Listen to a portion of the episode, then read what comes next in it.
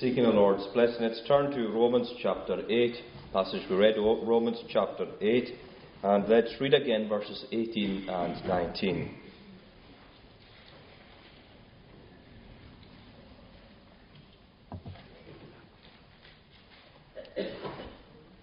Romans 8, reading verses 18 and 19. For I consider that the sufferings of this present time are not worth comparing with the glory that is revealed to us. For the creation waits with eager longing for the revealing of the sons of God. Especially verse 18 I consider that the sufferings of this present time are not worth comparing with the glory that is revealed to us. These, I suppose, are well known words and a very powerful chapter of Scripture for us in Romans chapter 8. And as Paul brings these words to us, he brings in verse 18 this great comparison where he is considering or reckoning between two different things. And he brings the tension that belongs to the believer before us. He presents it as the tension between the present difficulty and the future blessing, and how the Christian lives in that situation and in the tension of that situation through the hardship and difficulties of the day in which they live and the promise of what is to be given to them. And so there is this great tension that Paul compares, and he does so as a word of encouragement to encourage the believer, to encourage the church, to encourage the Christians to endure patiently with their present situation, with whatever difficulty and tribulation that belongs to them in their current setting. That whatever their circumstance currently is, that they would be able to employ the eyes of faith to be able to see beyond what is present, hard, painful, and difficult, and hold on to that eternal perspective, to see the wonder of the glory that is to belong to the people of God. Here we have a very real and practical lesson from the Apostle in how to live the gospel out, to realize that the gospel eh, is to be affirmed in its fullness, not just in the moment that we come to faith, but that we would continue to persevere, holding on to the reality of the promise of what God is going to do for us and give us. The great affirmations of what will be ours by faith. To hold on, to keep on going, to persevere in the way. What Paul says here in verse 18, I consider the present suffering of, uh, sorry, I consider the suffering of this present time are not worth comparing. He says there is this real incomparison, this lack of balance between these two things, that they don't really fit together, that it is beyond compare. Two different levels, two entirely different things. And so when Paul is speaking in this way, what he's teaching the Christian to do is not just to persevere, but he's teaching them how to suffer. He's teaching them how to suffer. And he knows how to do this himself. And he realizes here in affirming this that this is part of our entering into the kingdom of God. In the book of Acts, we were reminded that it is through great tribulation we will enter into the kingdom of God. But what Paul is actually saying is that this suffering is worth it. It isn't at all in comparison to what will be, what is going to be ours. And so Paul is directing us how to suffer, how to enter rightly into the kingdom of God. And I want to just uh, look at a couple of things here with respect to what has been taught us in these verses. Uh, and first of all, I want us just to reflect on what Paul says at the beginning. He speaks of the suffering of this present time. Paul speaks of our suffering. And our suffering is multifaceted. It isn't a simple thing. Suffering just doesn't belong to one thing, one situation, one hardship that we presently have in life. That we take the whole of our life and the whole of what we are, and that we see that there are different levels to our suffering. And the first level is the consequence of sin in the world. And that's not something that is particular to the believer. The consequence of sin in the world and the pain and the hardship that is endured because of it is common to all humanity. It's common to every man and woman, every boy and girl. It's common with ourselves and with our neighbour. We all suffer because of, because of the consequence of sin. Sin has come into our world, come into our lives, and it has permeated everything every environment, every relationship, every situation. There is this taint of sin, and we know it and we feel it, just like other people do. We know what it's like to be sick. We know what it's like to be ill. We know what it's like to have fear. We know what it's like to be anxious or discouraged.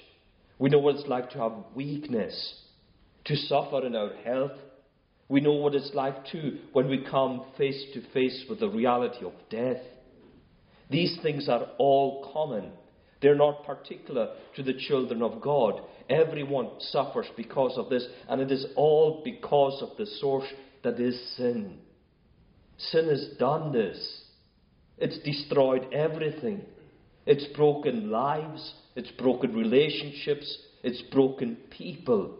It's left in its wake this devastating cull and ultimately costs us our lives. The wages of sin is death. But even in these situations, there is an opportunity that God doesn't want us to waste our suffering, to waste these opportunity, to find in Him a relief to our pain. And this is our message to a broken world, to those who are around us, who are suffering and discouraged and hurting, those who are facing the consequence of sin in relationships and in life. We tell them that there is good news in the gospel. There is comfort, there is relief, there is grace to be found in God. There is peace and joy and so the suffering that we're called to endure in all its different ways and methods, we ought not to waste, but to find God in it. We believe, of course, that God is foreordained whatsoever shall come to pass. Uh, and the reality is, we find it easy to say that when life is working out for us in a happy sense. But God is in our pain too. Grace is there when life is difficult. God has a, a reason for our anguish and our agony. And God is there inviting us to Himself, even in the most trying circumstance of life. Not to waste our opportunity, but to come to Him, to find relief and grace, to find help. We have suffering as a consequence of sin. We have suffering too as a result of our faith. Suffering as a result of faith. And this comes back to the great principle of the histo- hostility of the world to our faith, to the Christian gospel. Jesus speaks of it himself. He promises it a number of times that the world will hate us because it hated him. It speaks of being very much part of our identity in discipleship, that we are called to suffer, to be persecuted, to face tribulation, that this is the great promise of salvation, very much expected as part of the Christian life. And the Christian who sees this in its proper context, realizes that this is a badge of honour. Because this is a part of the result of our Christian witness. If they, if they persecuted our Lord, they will persecute us. I spoke to somebody recently who told me about his own work situation before he retired and how he was being mocked and derided for his faith. A group of his colleagues were around him, mocking him, asking him, Did he really believe these things? And he turned round and said to the man who was leading this, and he said to him, Thank you. Thank you. For so they persecuted my Lord. For him it was a badge of honour, because the world stands at enmity to the gospel. It doesn't find a place for the gospel, it wants to push it out. And for us, we realize that the hostility is growing. And those who are opposed to the gospel are becoming more vehement. And yet, the situation around the world is far worse than ours. People are dying for their faith. They're being beheaded. We see it on our TV screens. People who are being beheaded because they're Christians, thrown out of their homes where generations of Christians have been, cast out of these towns, being hunted by the enemy. And yet, we may face our own discomfort. Maybe at work, maybe at home. But we have to realize the great wonder of this as a badge of honour. For though so they hated our Lord. And there is also part of suffering that becomes part of the Christian life and the process of holiness, in the work of sanctification, and in the painful process of growth in our own Christian life. Jesus tells us that if we're to follow him, we need to deny ourselves. We need to take up our cross. We need to do this daily and follow Christ. We're told that we need to uh, put to death the deeds of the body. We have to deal with sin. We have to realize that if we're walking the Christian road, it is a narrowing way. Not just a narrow way, but a narrowing way. Putting to death everything that hinders us from holiness. Seeking to live the life of faith, battling with everything that prohibits us of being more like Christ.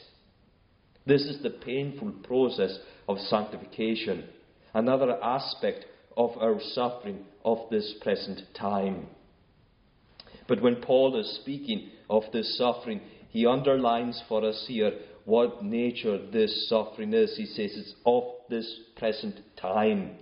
It all belongs to here and now and this day. It all belongs to this present time. And this present time doesn't last. No one needs to tell you this. No one needs to stand here and tell you that this is passing.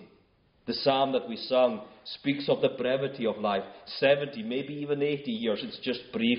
It's like the flower on the field. In a moment, it's gone. It cannot last. It is temporary. All this will pass. All this will be gone. All this will crumble and be over. And it will all be gone when our Saviour returns and brings us all before the great judgment seat. And the great wonder of this is that this is what the church is called to pray for. Thy kingdom come. Or as we have it in Revelation, in the last chapter of the Bible, Come, Lord Jesus.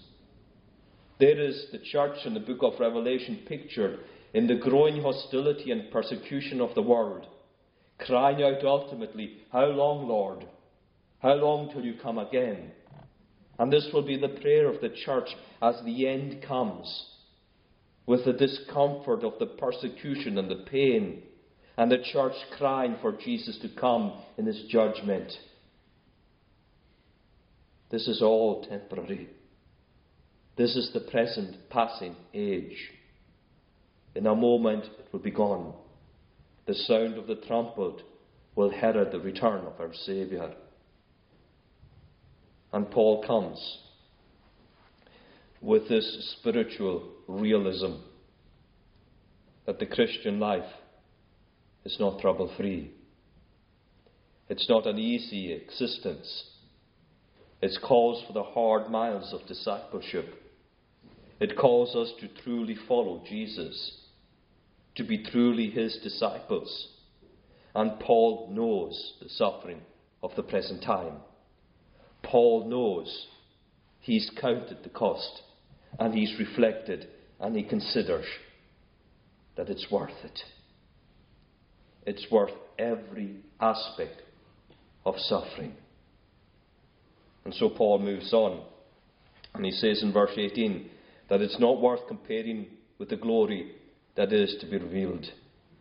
And so what Paul is saying is, regardless of how hard these things are, it will be over and something greater and better will come. Something that is beyond compare. The Christian's glory. He speaks of this very much in verses 28 uh, to 30. We know that for those who love God, all things work together for good, for those who are called according to his purpose. And then he speaks there and he says, Those whom he justified, he glorifies. And Paul speaks very much in a similar way in 2 Corinthians chapter 4 and in verse 17. This light, momentary affliction is preparing for us an eternal weight of glory beyond all comparison. That God is at work in you, in your pain and suffering, and He's bringing something far greater, something far better. The one who has given His Son for you. He's working everything together for your good. And when you see Jesus, you will be like Him this is beyond comparison. Paul says that here. It's not worth comparing. The word reckon is used here. I cannot even begin to reckon, evaluate. It's not the same thing. It's of no uh, similar value. It's nothing like it. It's absolutely beyond compare. It's so glorious. And when we think of these things, we think in here of what Paul is saying to us in Romans 8. We're thinking of the glory that is to be in heaven. No more pain, no more tears, no more suffering.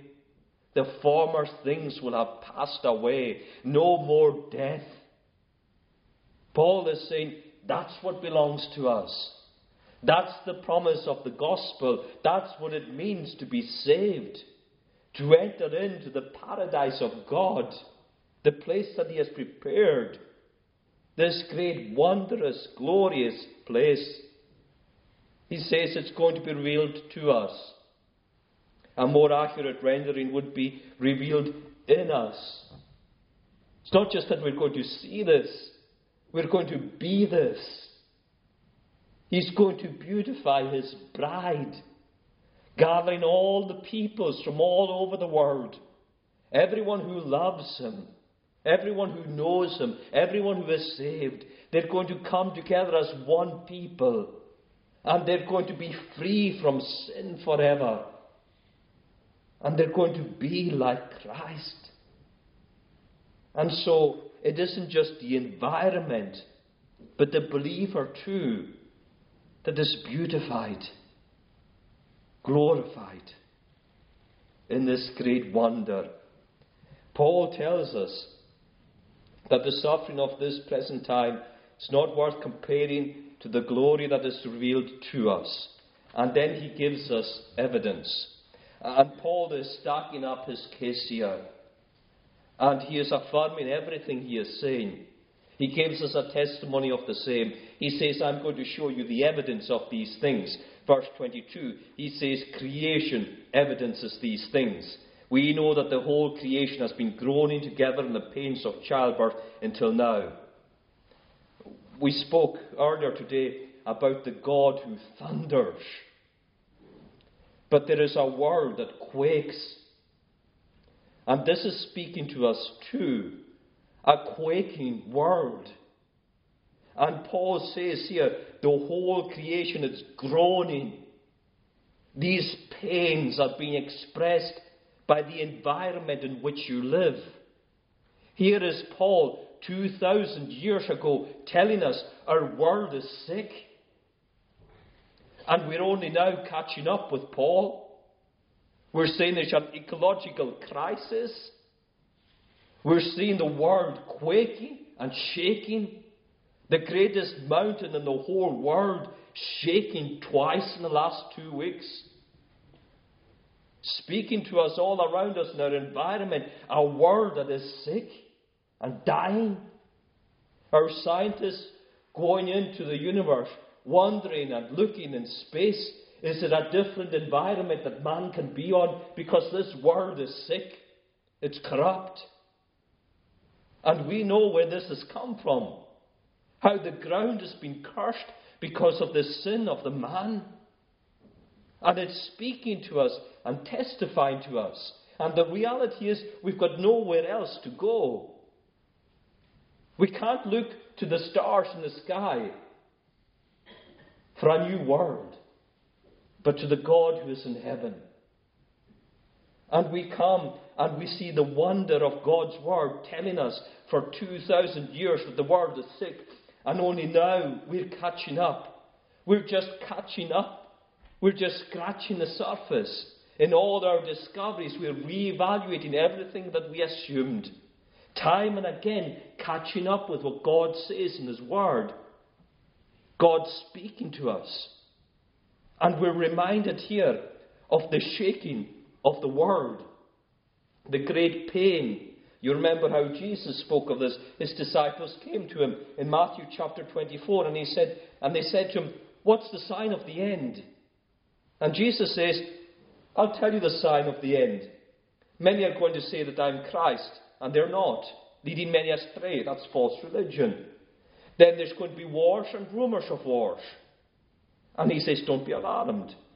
He says, Nation will rise against nation, kingdom against kingdoms, famines, earthquakes. All of these things are to be, and they're all speaking to you, testifying to you, and telling you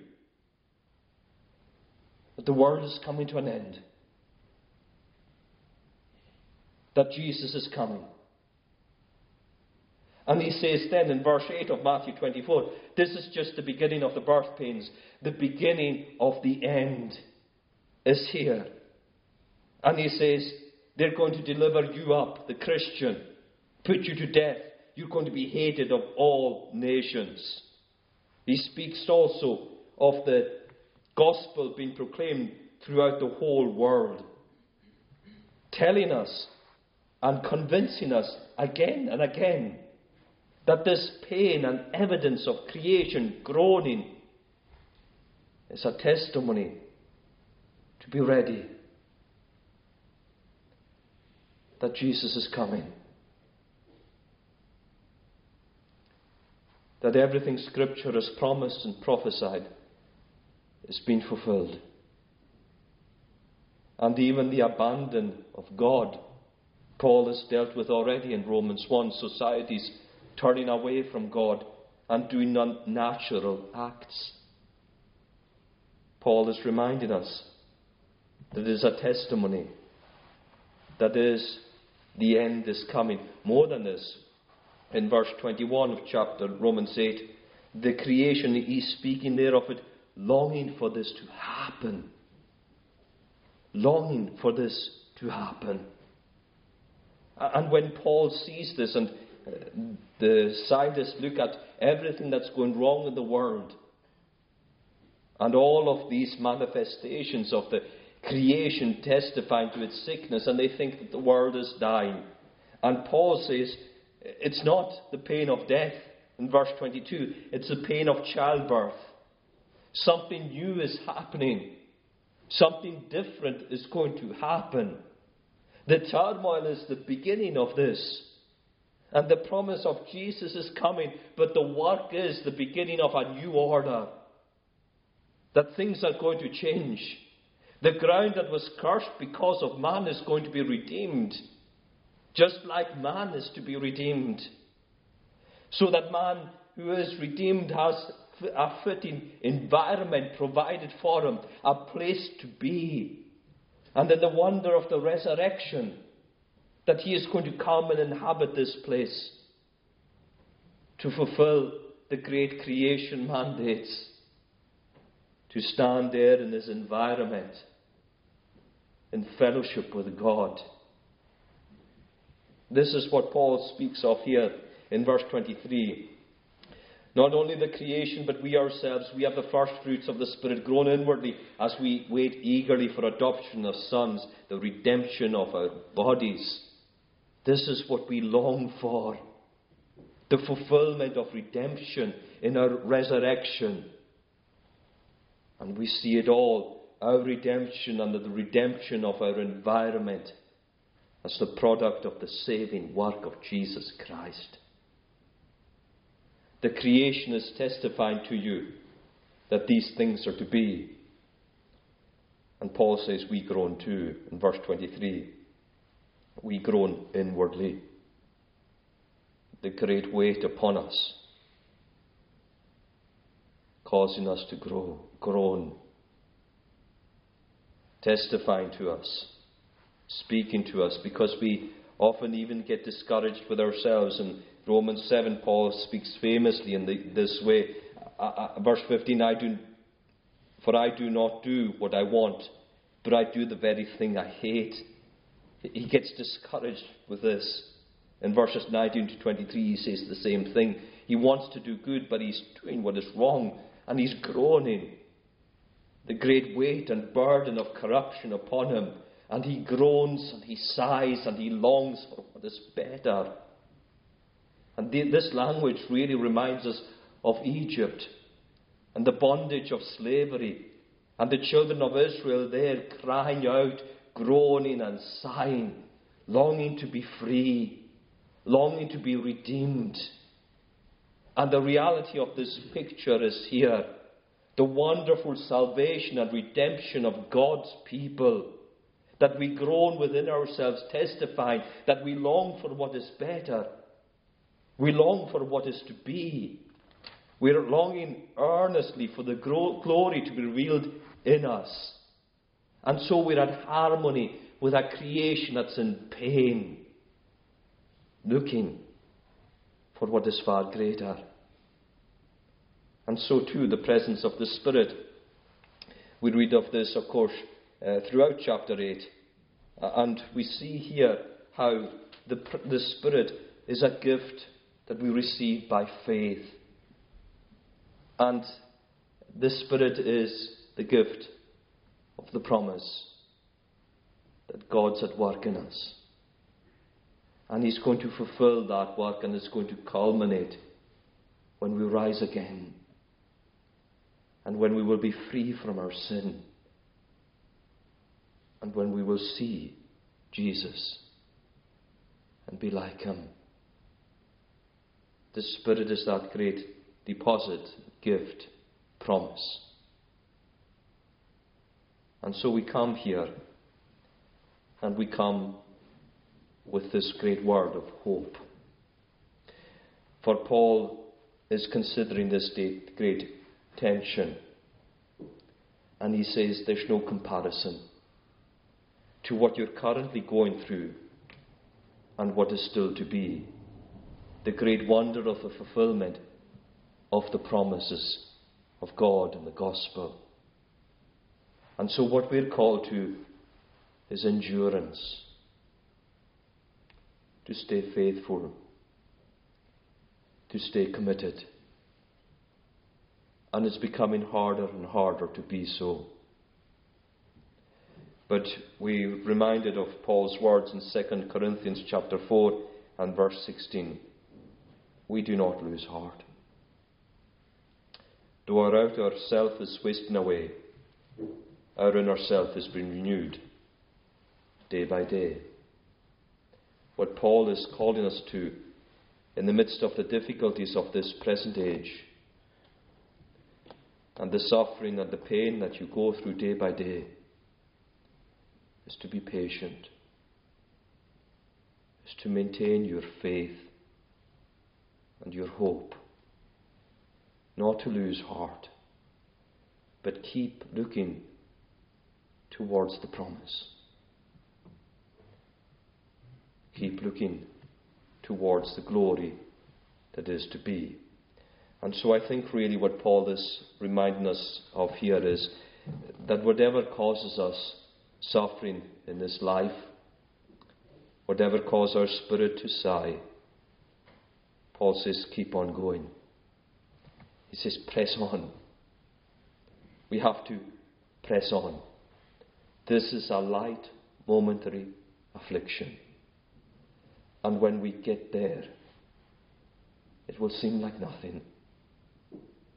We're called to endure, to fix our focus on that greater reward and that greater promise, to have the correct perspective to live out our faith in this life, in this world, and in this age. And in the midst of it all, that we have a remedy for the pain and brokenness of life. And it is the promise of the reality of heaven. It's ours if we don't lose heart, if we keep on pressing on, if we walk and live by faith, to take hope with us, so that we will be able to say in our own extremity, I consider that the sufferings of this present time are not worth comparing with the glory that is to be revealed to us. Let's pray together. God our Father in heaven, we give thanks to you for your word and its great blessings and encouragements to us. We pray, Lord, that you would grant to us to live by faith, to live out our hope, to demonstrate and manifest what we believe and trust with regards to the gospel, that we would commit ourselves, Lord, to whatever your will is for us, that we would know and understand that your reward is far greater. Bless us and we pray, and forgive us our sins in Jesus' name. Amen.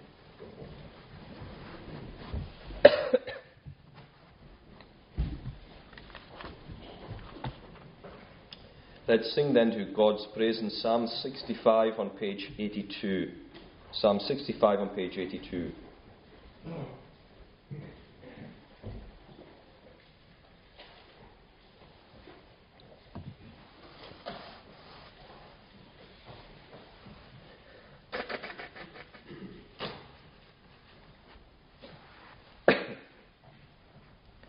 Psalm 65 at verse 6 By strength and power you formed the hills. You hushed the ocean's voice. You calmed the tumult of their waves and stilled the people's noise. Those who inhabit distant lands with all regard your ways. When morning dawns and evening fades, you call forth songs of praise. You tend the land and water it. You make it rich and good. As you ordained, your streams are full to give the people food. Psalm 65 verses 6 to 9, the praise of God.